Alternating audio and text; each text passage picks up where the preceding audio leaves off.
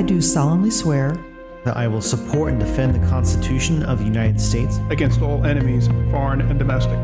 That I will bear true faith and allegiance to the same. That I take this obligation freely, without any mental reservation or purpose of evasion. And that I will well and faithfully discharge the duties of the office on which I am about to enter.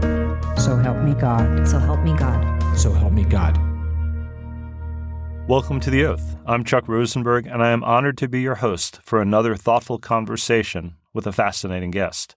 Tony Williams grew up as one of eight children in the Los Angeles home of Lewis and Virginia Williams. Adopted at the age of four by the Williams family, Tony had a self-described circuitous path that took him from the Air Force to Yale College and then to Harvard Law School. Tony had a deep background in public policy and financial control issues, but a relatively brief connection to the District of Columbia as its first chief financial officer. In that role, he rescued the city from fiscal ruin. In nineteen ninety-eight, Tony was quite literally drafted to run for mayor. Remarkably, he won two terms as mayor and led Washington, D C from the depths of overwhelming deficits and entrenched mismanagement to the heights of financial stability and civic success. Tony Williams was one of the best and most successful mayors in U S history. He has a deep appreciation for the virtues of cities, a clear plan for how to run a complex enterprise, and a deep reverence for public service. Tony Williams, welcome to The Oath. Pleasure to be here, Chuck. Great program up until this point. Well, it may well be a great program even after this point. Well, okay, we'll see. But happy to be here, and I've listened to the show. Wonderful guests. Great program. Proud of you. Thank you, my friend. Tell me where you grew up.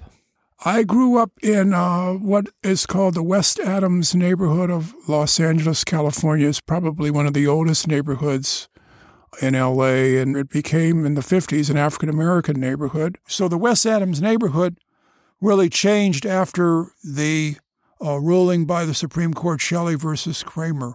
All of our deeds of houses, homes that we own, have these various clauses in them that are called covenants and servitudes.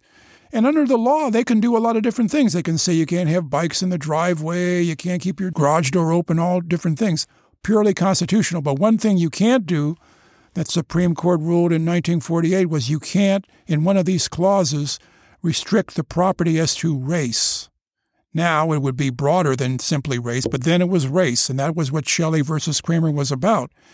And when you could no longer restrict your property as to race, it didn't really solve the problem of segregation. It just rearranged a lot of the deck chairs, and as the deck chairs were getting rearranged, you had out-migration of a lot of inner-city properties, like the neighborhood of West Adams in L A. One of the things I witnessed was, like uh, we've seen in many communities around the country, an interstate highway was put right through uh, the neighborhood. But it was a very robust, vibrant, great neighborhood with beautiful old craftsman houses. It was a great place to grow up. It really was. My parents did a wonderful job raising us. Talk about your parents. So I always like to say that I got to where I am because of the civil rights movement and government doing the right thing, and loving parents who adopted me at an early age, about four, four and a half years old. I came to the Williams family, and my dad was a decorated military officer out of World War Two. His name was Lewis. He had two Bronze Stars. He was a captain in World War Two. To be an African-American, get two Bronze Stars, and be a captain in World War Two is a big deal, because I figure he probably was discounted for one of those medals, I'm sure, you know, discrimination. On account of race. Right. My dad was really dedicated to raising his family. He worked in the post office for, I don't know, thirty-five years.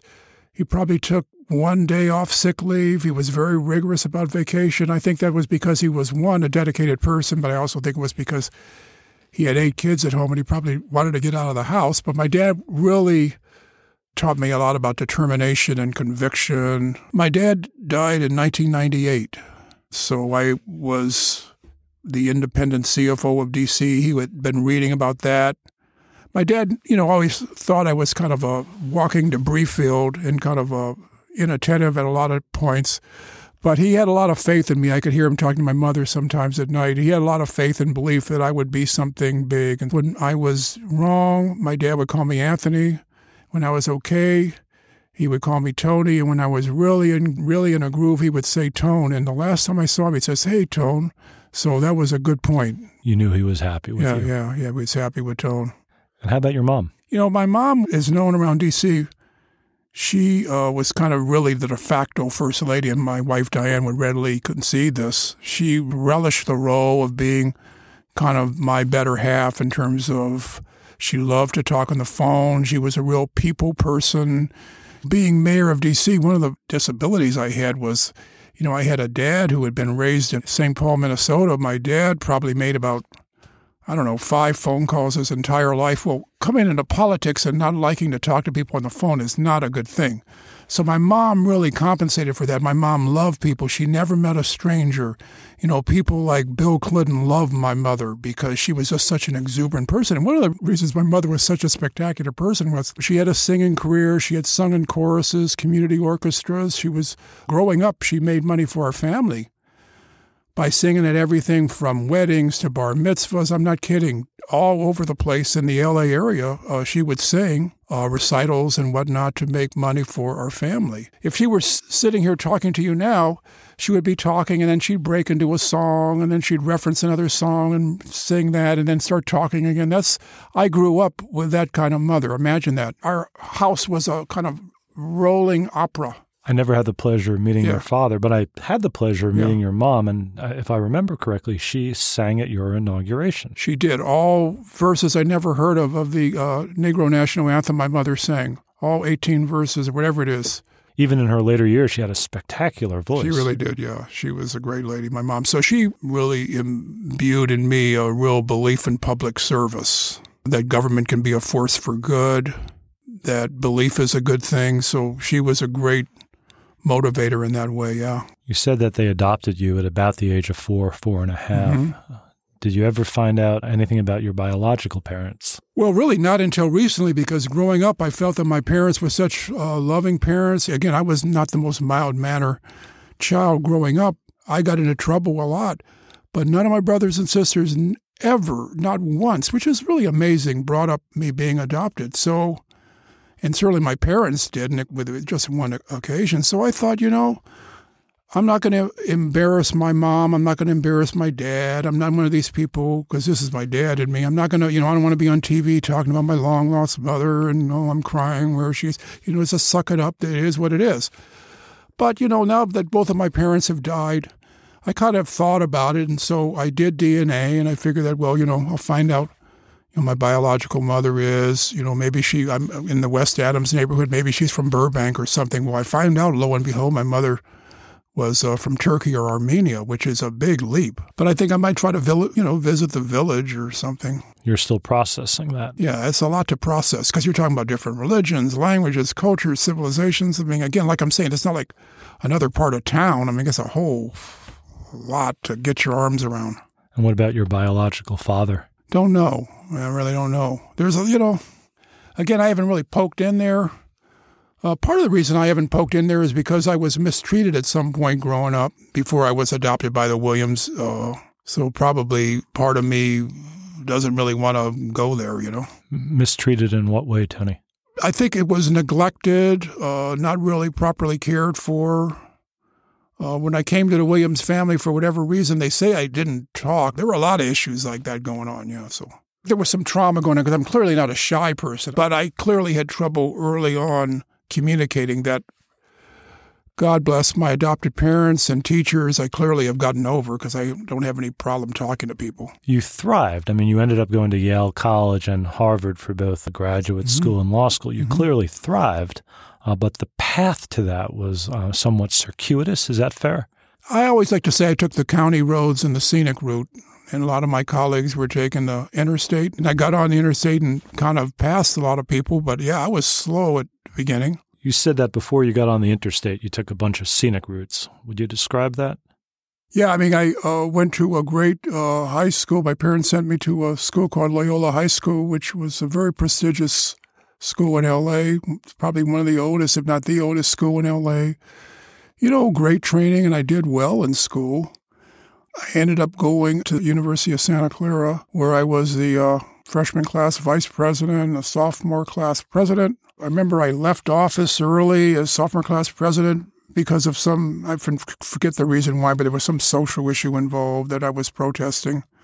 But I was so involved in all these various student politics and, op- and activities, I wasn't really uh, involved enough in my academic. Your grades had suffered? My grades had suffered at the end of that second year. I had a very high draft number, so I had no worry about getting drafted, but I had a friend who had a lower draft number. He decided to enlist in the Air Force, and I told him, well, look, let me go with you to make sure they don't snooker you. I went with him to the Air Force uh, recruiting office, and I started talking to the recruiter as my friend's representative, and I ended up joining, and he ended up not. And uh, I ended up in the Air Force. And I love the Air Force because one of the things my dad did to entertain us growing up is he always took us to the beach pretty much three or four days each week during the summer.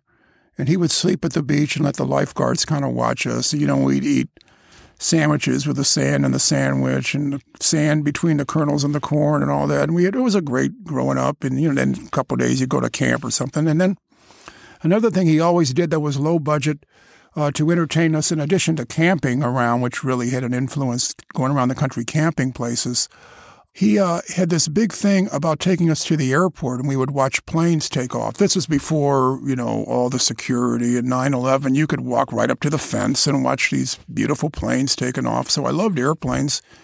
And my first job in the Air Force, I was uh, working in a command post as an aide to the battle staff and the people in the command post. You know, the movies where the you know, low-ranking person with a squeegee on the board, ranking the status. That's me, you know, and handing the memos out. And I had a great time in the Air Force, and I got an appointment to the Air Force Academy, and I was ready to go to the Air Force Academy. Where were you stationed at first? I volunteered to go to Vietnam, but I was posted in Myrtle Beach, I must admit, which is not exactly heavy lifting. And then I served in Colorado Springs, went to the Air Force Academy prep school. Because my grades at Santa Clara had been bad, I did very well at the prep school. I got a appointment to the Air Force Academy. But then, as part of my scenic tour, I decided that, and I, I really believed this at the time. I don't, I would, I can say I believe the same way now, and I love to talk about it, but uh, I declared myself a conscientious objector. So on the way to getting a judgment on that, I served at a uh, air base in California called Castle Air Base, which was the training base for Strategic Air Command. That's interesting to me, Tony, because you had served honorably in the Air Force. You had graduated from the Air Force Academy prep school. You had right. an appointment to the Air Force Academy. Right, well, I was a student officer, cadet officer. I was, I did well in the Air Force, yeah. I loved yeah. the Air Force. I, and one of my biggest regrets was leaving. So when I got out, anyway, when I got out of the service, I felt it was, even though I got out later, and I could have gotten out just on an early out because it was toward the end now of the Vietnam period. They had an early out program. I worked for a year with a... Uh, handicap uh, blind children at the place called the Foundation for the Junior Blind. I f- felt it was important to kind of have a full term of service at some level. And I still believe that it's important for people to serve their country in some way, maybe not in the military, but in some way, again, that's larger than their own personal needs. Uh, I got accepted to Yale. I went to Yale as an undergraduate. I was involved in a lot of student activities. And then... But you took a leave. Uh, to sell maps. So I had a friend who had a uh, one of the big world's biggest collections, or certainly the country's biggest collection of nineteenth century rare uh, rare maps. We had a business selling these uh, this collection of uh, old maps.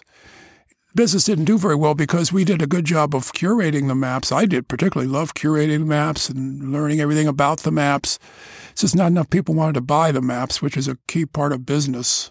I went back to Yale, and I got involved uh, then in politics of New Haven government. That was a point where I would say I got back on the interstate. As a student at Yale, you were actually elected to the New Haven Board of Aldermen. Right. President pro tem, the vice president, if you will, of the Board of Aldermen and chair of a major committee. I didn't represent the Yale campus. I represented a regular neighborhood, a distressed neighborhood. And I learned a lot about government, public policy from that experience, from mentors I had, like Stan Greenberg. I took uh, his class, Politics of Divided Societies, and he felt that I was one of the students who actually understood what he was talking about. But then I got to know his uh, wife, Rosa DeLauro, because I served with Rosa DeLauro's mother, Louisa DeLauro, Uh, on the New Haven Board of Aldermen. So the DeLauro family and the Greenberg family became good friends for a long time. And Rosa DeLauro, Stan Greenberg's wife, went on to become a congresswoman. Absolutely. From Connecticut. Her dad, her family were big supporters in the preservation of Worcester Square in New Haven. She served as Chris Dodd's chief of staff and then went on to her own great career, yeah. from uh, Yale, having uh, ultimately graduated, you went on to Harvard. Uh, why'd you go to Harvard? Well, I'd done well as an undergraduate at Yale. I did really, you know, well grade-wise. And I had the opportunity to go to Yale Law School, but I felt that it was important to get out of New Haven because I didn't think I would do well in school while also in graduate school is different from undergraduate. I felt it would be really hard to be a good graduate student and also be involved in local politics. So that's the reason why I left uh, New Haven. And I had the opportunity to go. Shortly after I was admitted to Harvard, I got another letter and it said, well, we welcome you to our class of nineteen eighty-five. Um, there is a problem, and we need you to uh, do what, Tony? Because you got the same letter. Yeah, welcome. Uh, we look forward to your success, but to ensure your success, we really strongly advise, hint, hint, hint, that you attend uh, math. It was some formal title, but essentially Math for Dummies. That was a three-week workshop for those of us who had nothing beyond high school algebra. Right. That's right. That's right. So it was great. Uh, I'm not sure that it really helped me. I'm quite positive it helped you. I recall um, one of my midterm grades in uh, operations research as the teacher was walking around the class and putting papers uh, face down in front of each student. I received mine and t- flipped it over in the top right-hand corner where the grade ought to be, it said, please see me. Yeah. And I figured that was either well, really, really good or really, really bad. It turned out to be really, really bad. No, but, you know, I, what I learned from the uh, Kennedy School was really, really important was uh, how to uh, talk about uh, public policy issues, explain public policy issues, hire the right people to tackle these issues, understand these issues at the right level of management. And I think I did a great job in doing that. Another person who was really, I think, very, very supportive of me in a law school, was uh, went on to be dean of Stanford Law School, Kathleen Sullivan, great professor, great litigator, appellate lawyer. I first met uh, Kathleen Sullivan because she was responsible for our litigation workshop where we had some mock trials or mock presentations, and she thought I did a good job. At Harvard Law School? At Harvard Law School, right. She was a professor at Harvard Law School. Shortly after you graduated from um, Harvard Law School, Uh, a law student just a few years behind you uh, came and paid you a visit. Who was that law student, and tell us about that visit? So I had, uh, yeah, I had uh, graduated from law school. I had opportunity to work for a number of, uh, you know, federal district judges, and I uh, and I uh, decided to work for a judge in Boston. David Nelson was a real leader in Boston. He was instrumental in me getting the job at the Boston Redevelopment Authority, where I thought I was taking time out until I practiced law, which I never went to do, as it turned out, but that's another story.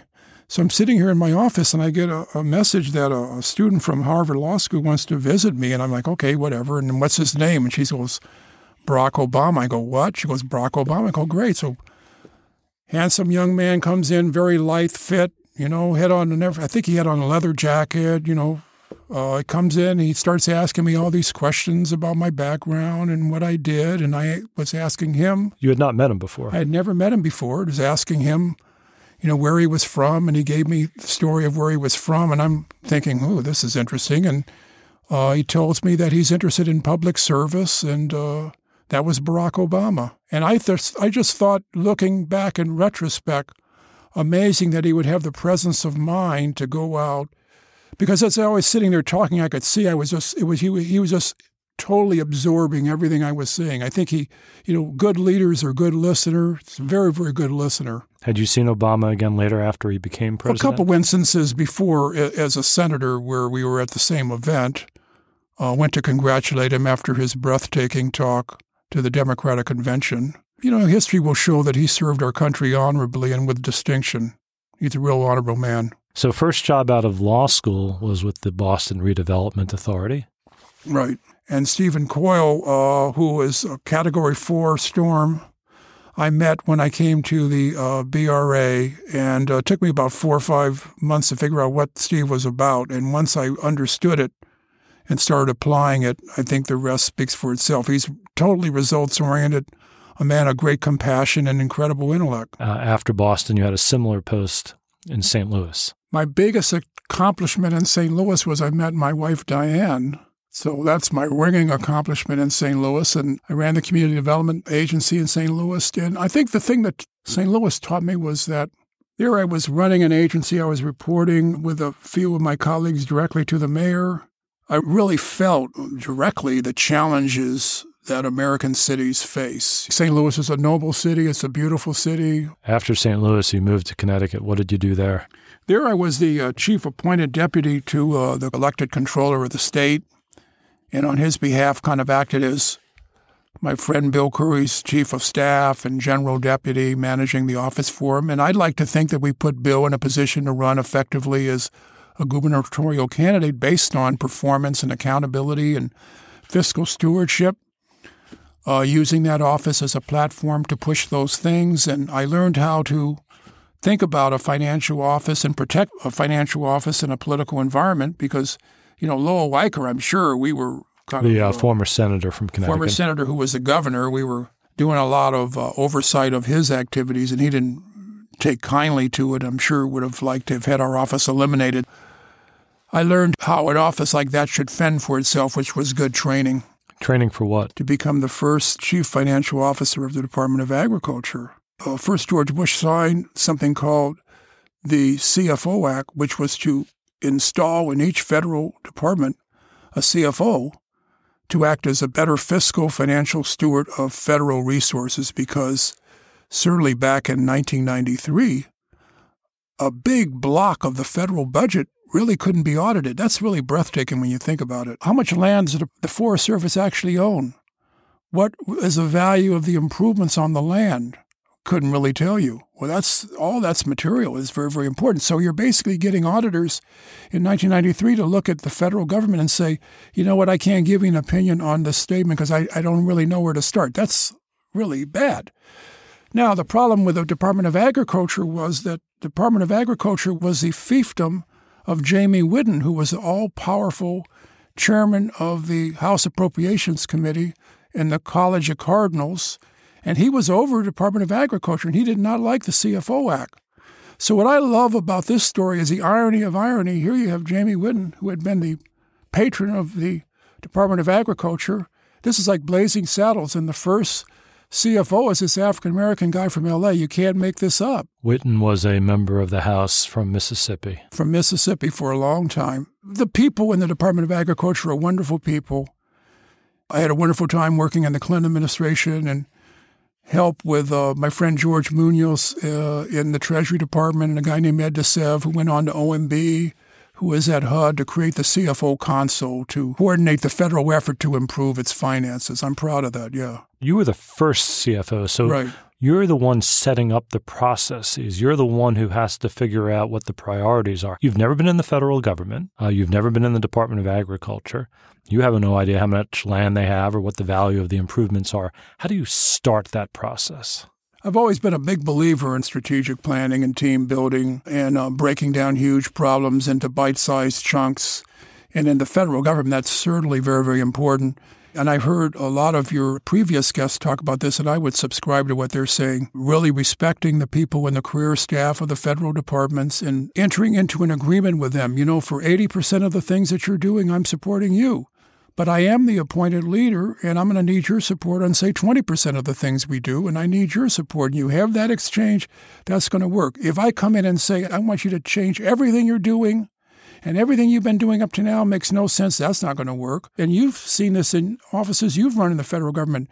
You also can't come in and say, well, hey, guys, you know better than I do. I'm just here to cut ribbons. That's not what you're there for either. There's a tension there, and there's a negotiation there. And if you get it right, you're going to be a successful federal official or state or local official, and if you don't, you'll be an abysmal failure. As an aside, working at the Department of Agriculture was the first time you took the constitutional oath of office. Right, right. But you have an interesting view on the oath, and I'd love for you to share that. Well, I think that, you know, in the federal offices and at the top state and local offices, you take an oath, but I'm of a belief that just as it's true that not only law officers, but public officials, citizens in general, all have a duty to uphold the Constitution, not just law officers. They have a special role, but everybody has a role to observe and uphold the Constitution. While federal officials, you come into uh, justice or you come into D E A and you take an explicit oath, everybody in a way is taking an implicit oath when they assume these jobs, and it's just understood as part of the public trust in accountability that they hold. Part of a compact between Absolutely. Citizen and government. Absolutely, right. From the Department of Agriculture, Tony, you ended up working for then D C Mayor Marion Barry as Chief Financial Officer for the District of Columbia. How'd you get that job?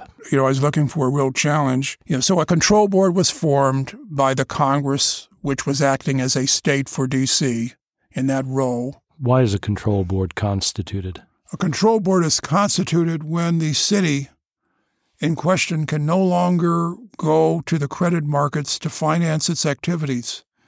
It's like I'm a family. All my credit cards are, are overblown, and I, I no longer have any credit. I need some he- extra help. A city no longer has access to credit. It can't finance its core responsibilities. It needs some help.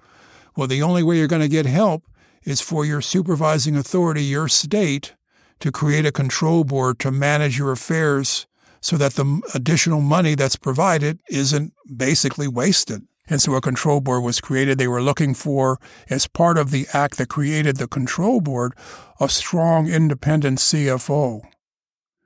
And that's a job that I applied for, and that's a job that I took on. So not only were you the first C F O for the Department of Agriculture, you became the first C F O for the District of Columbia. That's correct. What is a control board, and how does it work? In the private sector, when a company uh, gets into financial duress, it can do one of two things. As you know, under bankruptcy law, it can essentially liquidate itself and the company's ended, or it can enter into what's called a reorganization, where under the Bankruptcy Act, the court can impose supervision, a kind of receiver, trustee, whatever you want to call it, to manage the affairs of the company until it gets back on its own feet on a restructured basis, because there is a going concern there that can that has a life after restructuring and bankruptcy. So the analogy is in the uh, government, government really can't liquidate itself because government has core responsibilities to meet, but it certainly can restructure. And the thinking is that under the right supervision, again, on an anti-democratic temporary basis, a board can come in, take responsibility for restructuring the government, its balance sheet, its financial affairs, get it on a solid footing, and then turn it back over to elected government. That's what a control board is in the cities that I mentioned. And because of your work as the Chief Financial Officer for the District of Columbia and as mayor, the control board eventually dissolved itself and returned those authorities to you in your office.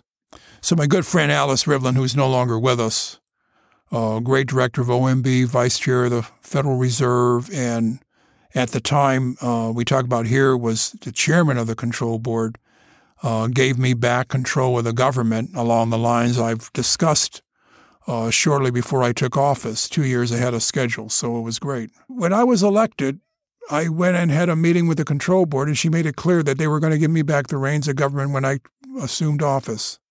Tony, you've spent a lot of time talking about how government works and democratic processes, but the control board is fundamentally anti-democratic.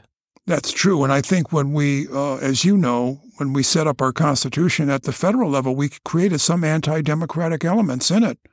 I mean, the Senate isn't exactly democratic, certainly, because of its representation. Article three in the federal judiciary uh, certainly isn't directly democratic, because there's a belief that in a democratic system you need checks and balances and you need some controls that by their nature tend to be less democratic. And I happen to think that on a local level, while uh, ideally, in my opinion, you'd like to have some, frankly, less democratic features of local government. I happen to believe that fiscal stewardship ought to be a, ought to be a little bit immune from public whims than it is on local government across the country. Uh, what you found in Philadelphia, in New York, in Cleveland, and in D C is that all of us, George Voinovich, Eddie Rendell, Ed Koch, and yours truly, we saw our control board as a great opportunity. Here you had this kind of anti-democratic feature inserted into your normal course of business where some changes could be done on behalf of your people. Take advantage of that. Don't oppose that. Work in the kind of wake of that to create positive change. And when I say anti-democratic, I don't necessarily mean bad. I just mean anti-democratic. But it is anti-democratic, yeah. A lot of my jobs had really prepared me for this, and I had a lot of relationships that I had built up. I had good relationships with the Clinton administration, which strongly believed in the district's recovery and uh, supported me in what I was doing. The control board was indispensable in its support. People like Steve Harlan and Connie Newman were enormously supportive of what I was trying to do, you know, which really made a difference. Washington, D C was created, and we founded the country, you know, as a compromise between slavery and anti-slavery, strong federal government, weak federal government, getting uh, federal debt by the southern states and non-assumption, you know, all this between Alexander Hamilton and Thomas Jefferson. They agreed to locate the capital in Washington, D C When they located the capital in Washington, D C, the way they designed it was to be a living, breathing example of democracy. So when I became mayor, I really took it seriously that I was a mayor at the turn of the century. I was a mayor now coming out of the control board, and I had an opportunity to, by rebuilding the district's institutions, of rebuilding the public realm. If you think about the public realm, it's this joint, shared community space that you're trying to rebuild now. What's the core of the public realm? In my mind, it's about accountability, stewardship, faith in the future. And then it's about rebuilding the police department, public safety, you know, getting people to answer the phone and come to the counter, public services. And then you can start building other amenities in the greater city, public education. You can fund improvements and all the things that you've seen. But it started with restoring essentially full faith and credit that people believed again in the district.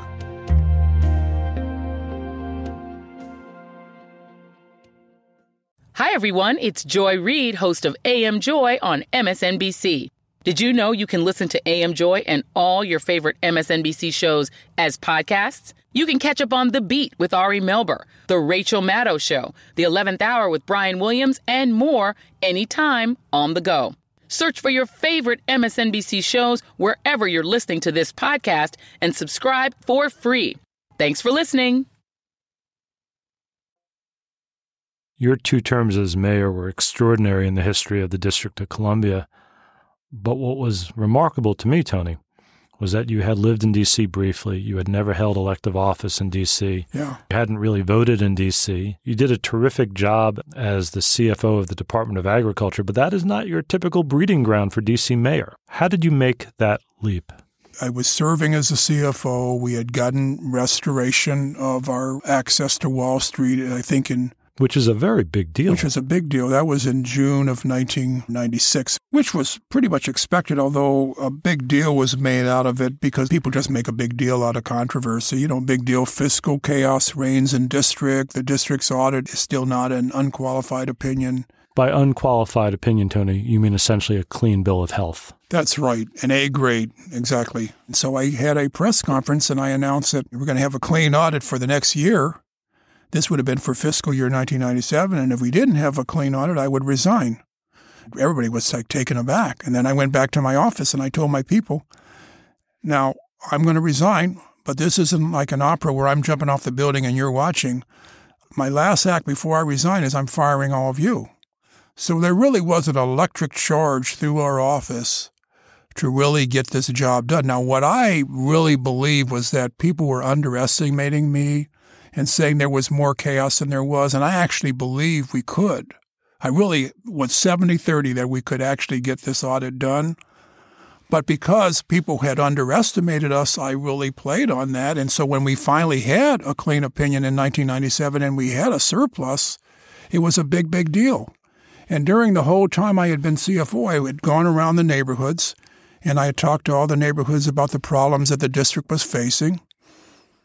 And I, you know, my corny metaphor I used was that we're a badly driven car on a bad road that's overloaded and underpowered. And I would say, you know, we're badly driven because we have to improve our management. We're overloaded because we've promised too many things by government than we have the resources to do. We're underpowered because we don't have all the resources at our disposal that we should because of the federal overlay and the lack of representation. And it's a hard road because it's hard being a city. It's just hard. And the control board is improving the finances, but citizens, these are the other things you need to do to see a full recovery of the district. And I would list the things, in my opinion.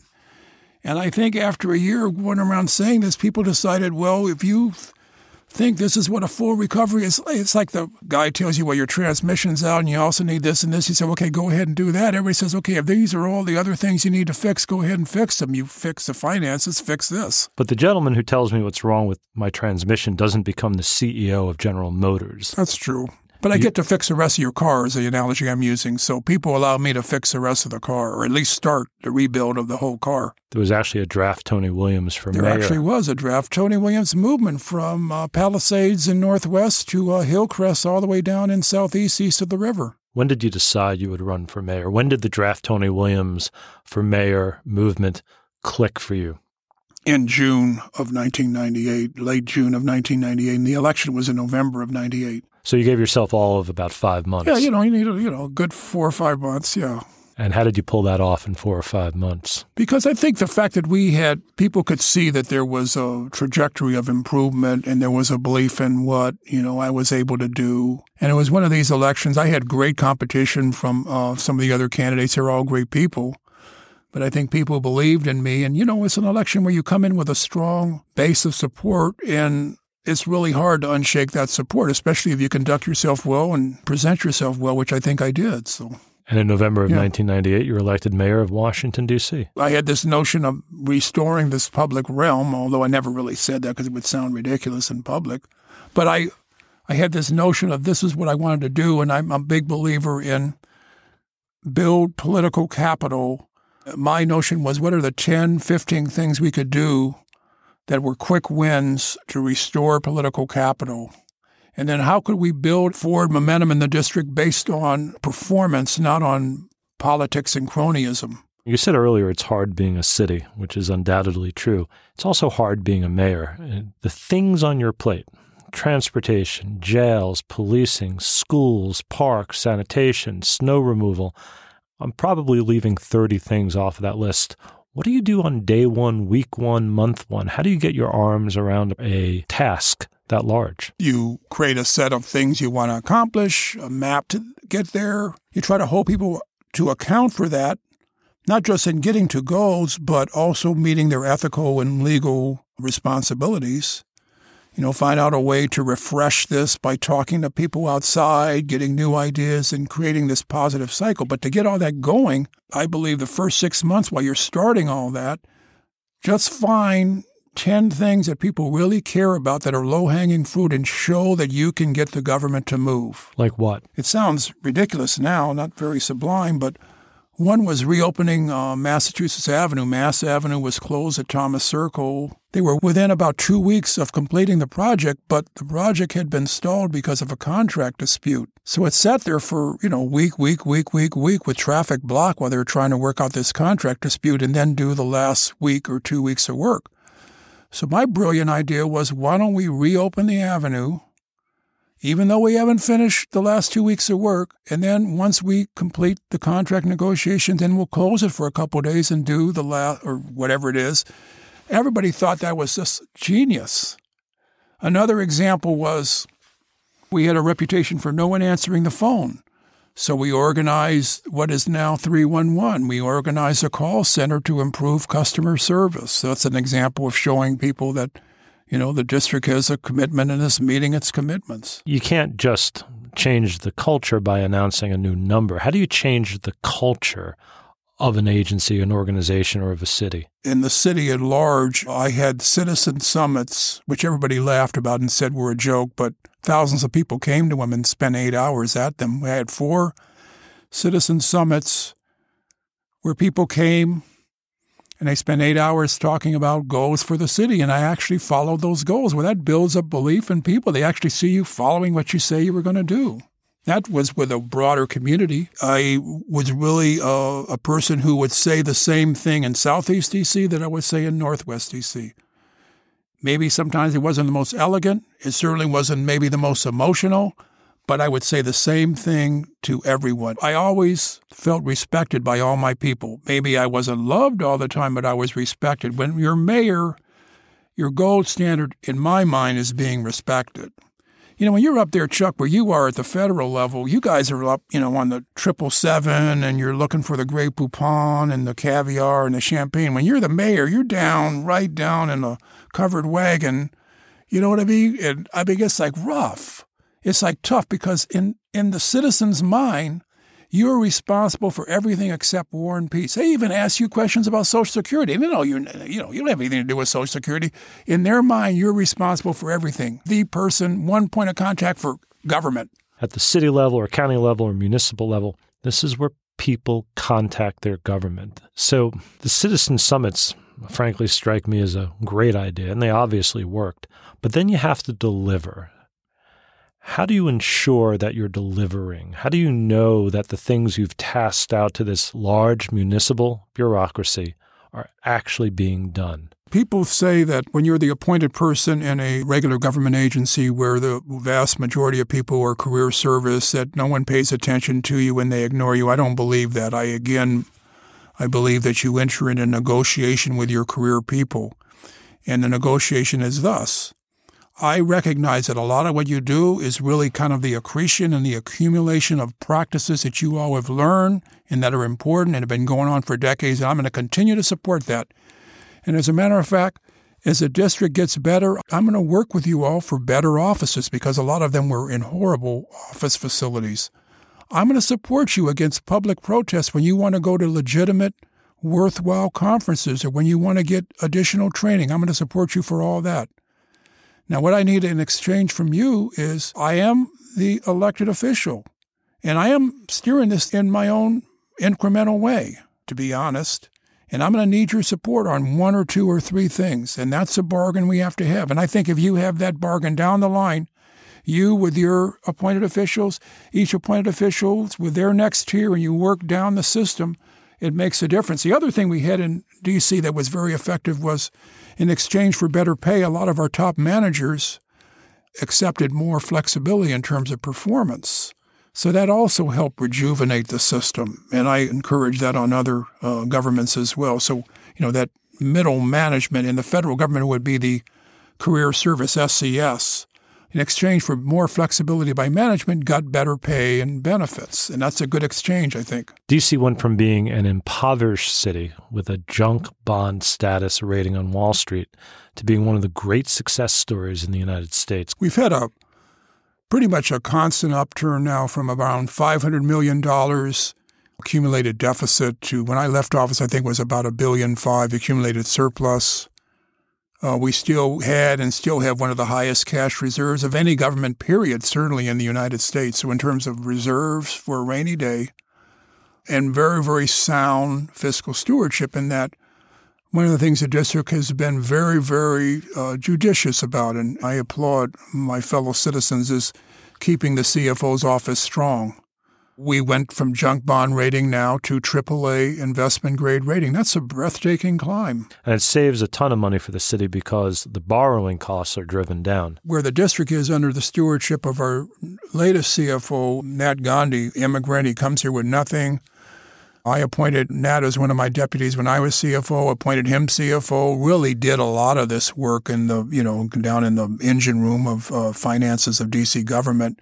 And now Jeff DeWitt put us on a path now where the district is really going to be able to fund its own capital. So, yeah, talk about saving money. That's huge. These are schools for our students.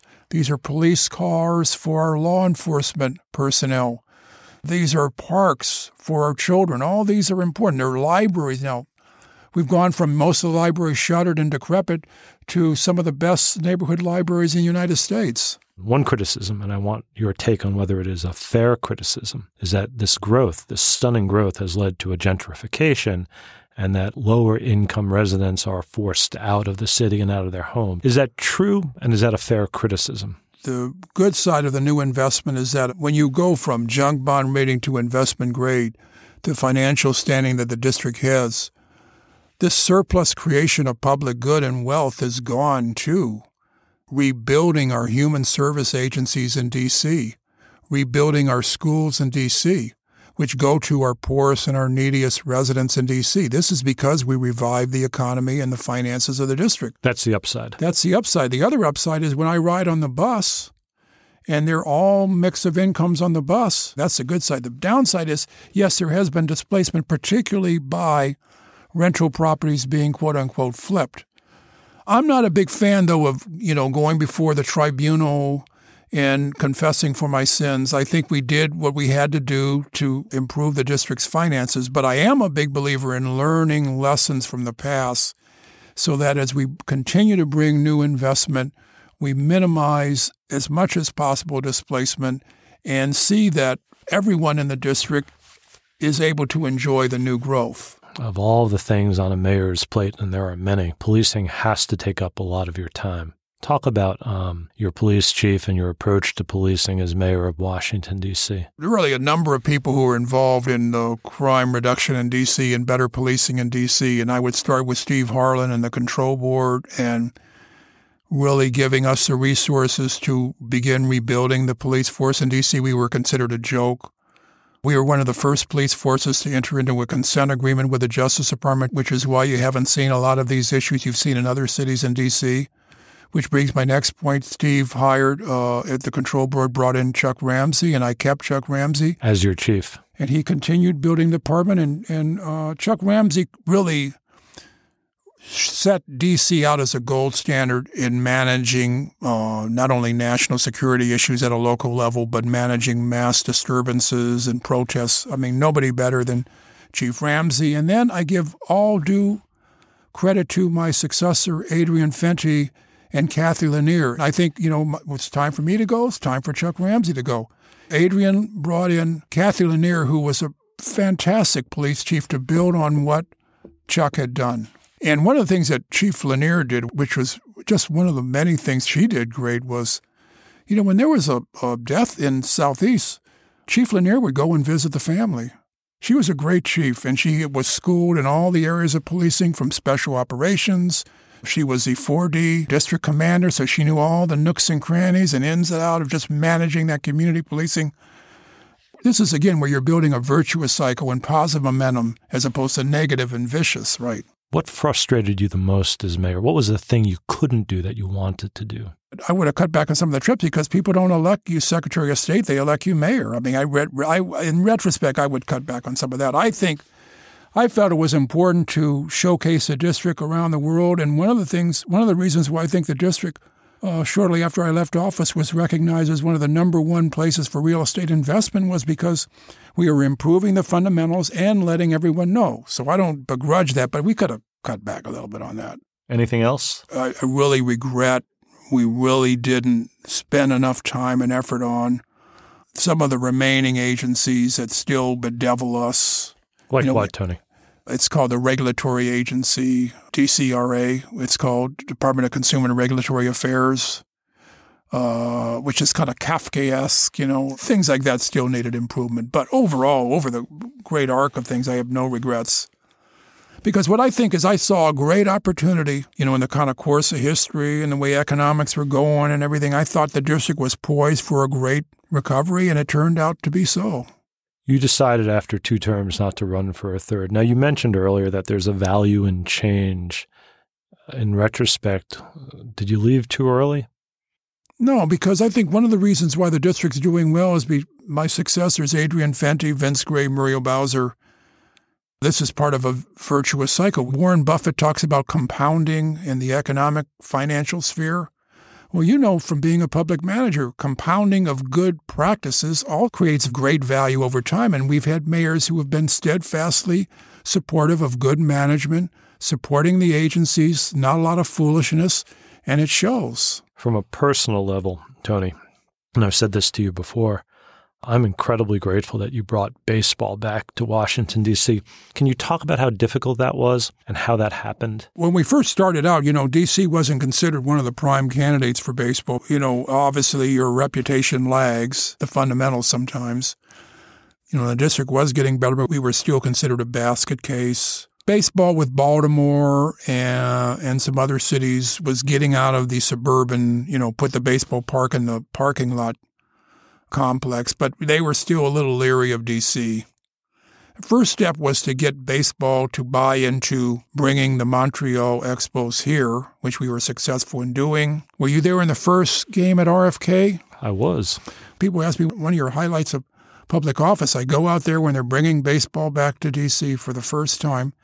I had invited Bruce Babbitt, uh, former governor of Arizona, because we were playing the Diamondbacks. I invited the ambassador of the Dominican Republic because, as you know, all the way back to Juan Marichal, Dominican players have been a big, big part of baseball. He really appreciated being there. We were sitting in our box, and they say, well, Mayor, we want you to come out to be introduced to the crowd. And I'm thinking, oh, my God, it's like one of these things where they're going to introduce a politician to the crowd. They're all going to boo. Well, lo and behold, I go out there, and they go, ladies and gentlemen, Mayor Tony Williams. And thirty-five, forty thousand people give me a standing ovation for like two, three minutes. I'll never forget that. I felt like, you know, Lou Gehrig or somebody, you know, Willie Mays. It was unbelievable. Well, my recollection, Tony, from the cheap seats yeah. uh, was that I was cheering as loud and as long as mm-hmm. anyone. Uh, there was a lot of affection, not just for the fact that we had baseball in D C again, uh, but that you had done so much for the city. Yeah. Then the next step was getting support for a new stadium. And big leader in baseball, we had some people in the upper echelons of baseball. Bud Selig's uh, number two guy was very supportive of us. And Jerry Reinsdorf of Chicago was a big champion for D C and decided that the site on the Anacostia River was the site for baseball. And people say, well, baseball brought all that development along the Anacostia River. We had already done a plan for the Anacostia River. I came in as mayor, and people would always ask me, well, how are you going to bring the city together? Told them, well, the best way I think to bring the city together was I'm going to find a big project that I think can bring the city and people around the community together. And in my our mind, the project to do that was the Anacostia River, because as it turns out, Bruce Katz at the Brookings Institution had written a report called A Region Divided, where he looked at regions around the United States where the metropolitan area was divided racially, economically. And true enough, the D M V, as we call it, District Maryland, Virginia, was really divided along all these lines, really regionally going right down the Anacostia River. So I felt bringing in a great planner, Andy Altman, development people, Eric Price, that we could create a vision for the Anacostia River that involved not only development, but cleaning up the river and, very importantly, including citizens in the economic benefits from this development. So into this mix, you also added the baseball stadium, and it was just a wonderful combination.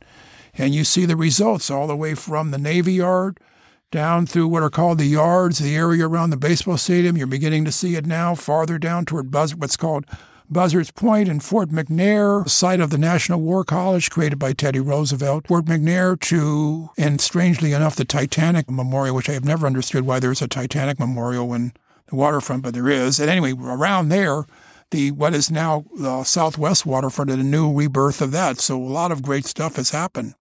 The challenge for the city, as in all cities, is promoting a climate for investment, economic viability, but doing it in an inclusive way in our capitalist system. You were the mayor of Washington, D C on nine eleven, on September eleventh, two thousand one.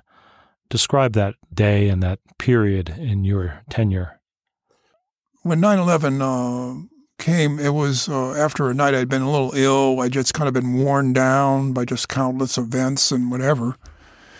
And I was trying to take some time off that morning to kind of reconstitute myself when my wife uh, ran in and said that there was something on T V, a build, uh, plane had hit the World Trade Center. And then I turned the T V on. You realize by looking at it, it wasn't a small plane. And then just as I was trying to collect myself, uh, the lady down the hall screamed, and she saw the plane uh, flying to the Pentagon because we had a view across the river.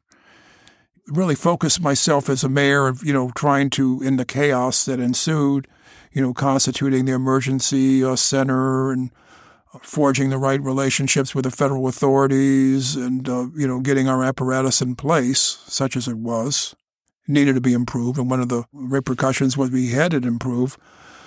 But my initial reaction over the first three or four days was, you know, stay in uh, the command center, make sure that organization, people, process, systems were being put in place, and let someone else do all the public speaking and all that. And then I realized that, uh, no, my job was not just uh, chief executive. It really was consoler-in-chief for a people. That's not a role that comes naturally to you, Tony. No, it doesn't. But uh, that's where I think a big, big part of being in any office, certainly being mayor, is to go from a meeting at eight thirty where people were telling you the world's ending to uh, walking into a nine thirty meeting uh, where you have a group of school children who are visiting uh, the mayor's office and being cheery and delightful to these children. And in a way, you are acting, but that's your job.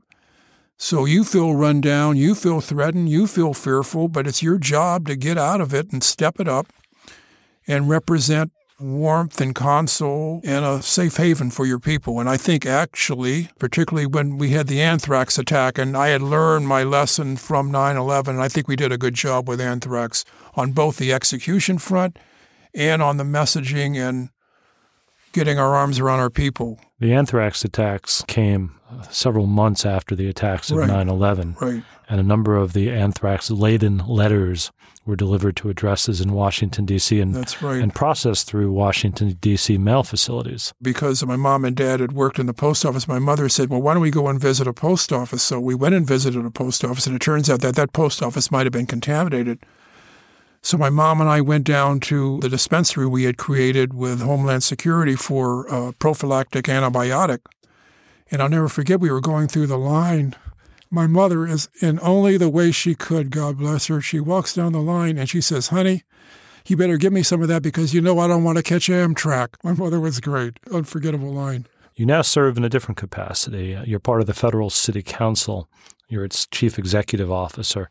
What is the Federal City Council, and what do you do? Federal City Council was started with the lessons learned from a great group called the Allegheny Conference in Pittsburgh. The leading corporations and families in Pittsburgh, late forties, early fifties, decided, you know what, the rivers, the uh, Allegheny, Monongahela, origin of the Ohio, are a polluted mess. We got to clean up the rivers around Pittsburgh, and we need business leadership to inject itself into public policy to help make this happen and do other good things. Not lobby for ourselves because we have that covered, but make a difference. And so Phil Graham, the, who was then publisher of the Washington Post in the early mid-fifties, did a series of articles about how Washington was in decline economically and at the same time was becoming a very unequal city.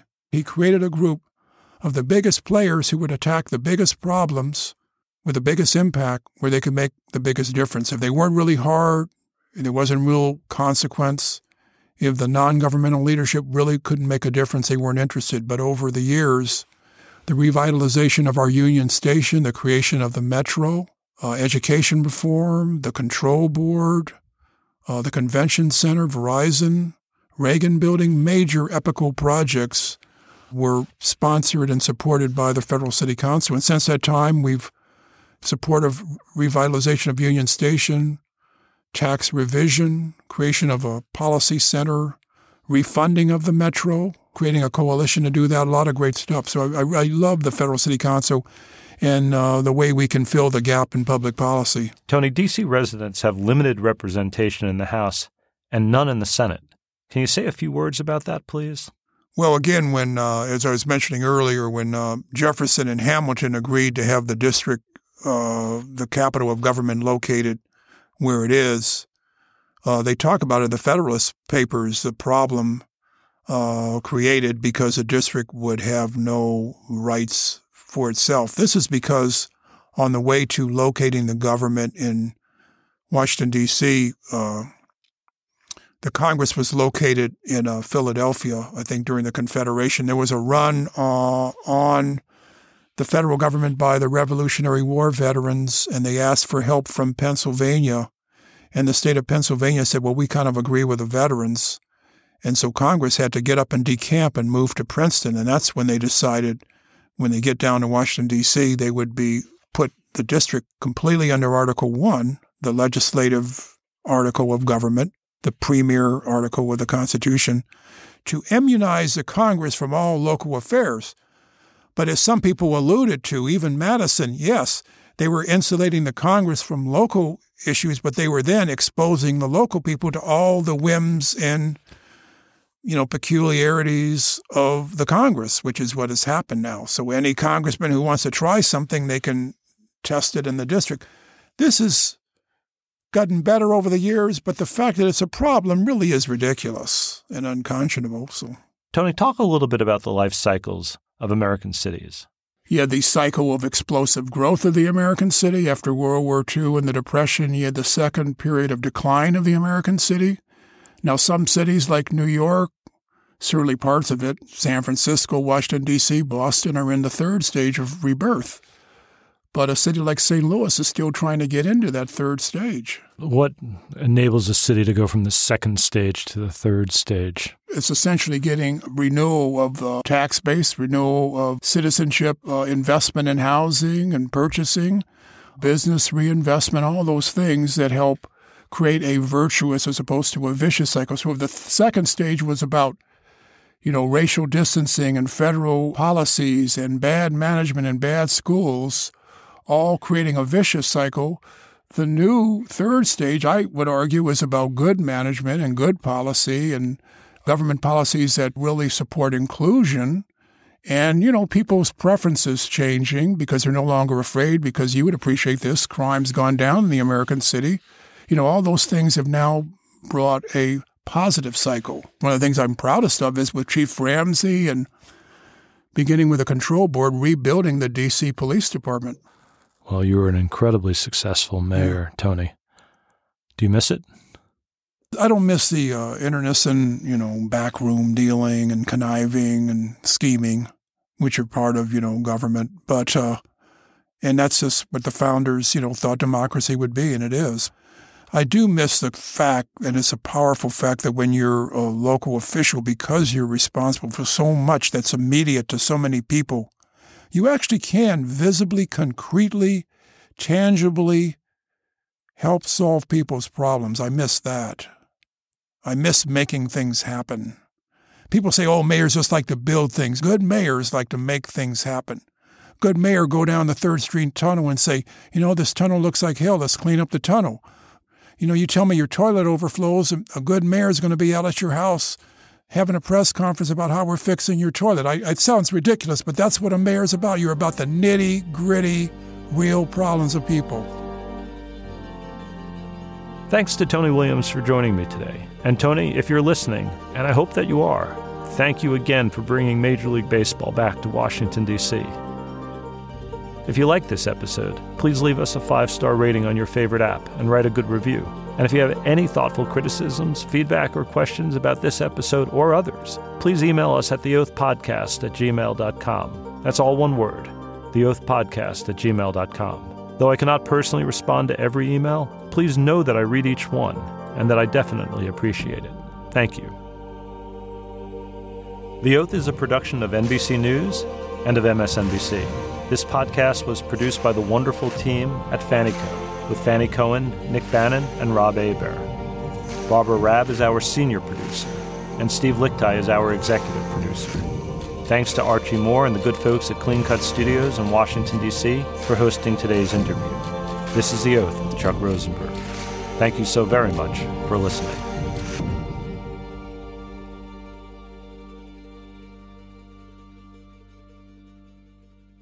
Hi, everyone. It's Joy Reid, host of A M Joy on M S N B C. Did you know you can listen to A M Joy and all your favorite M S N B C shows as podcasts? You can catch up on The Beat with Ari Melber, The Rachel Maddow Show, The eleventh Hour with Brian Williams, and more anytime on the go. Search for your favorite M S N B C shows wherever you're listening to this podcast and subscribe for free. Thanks for listening.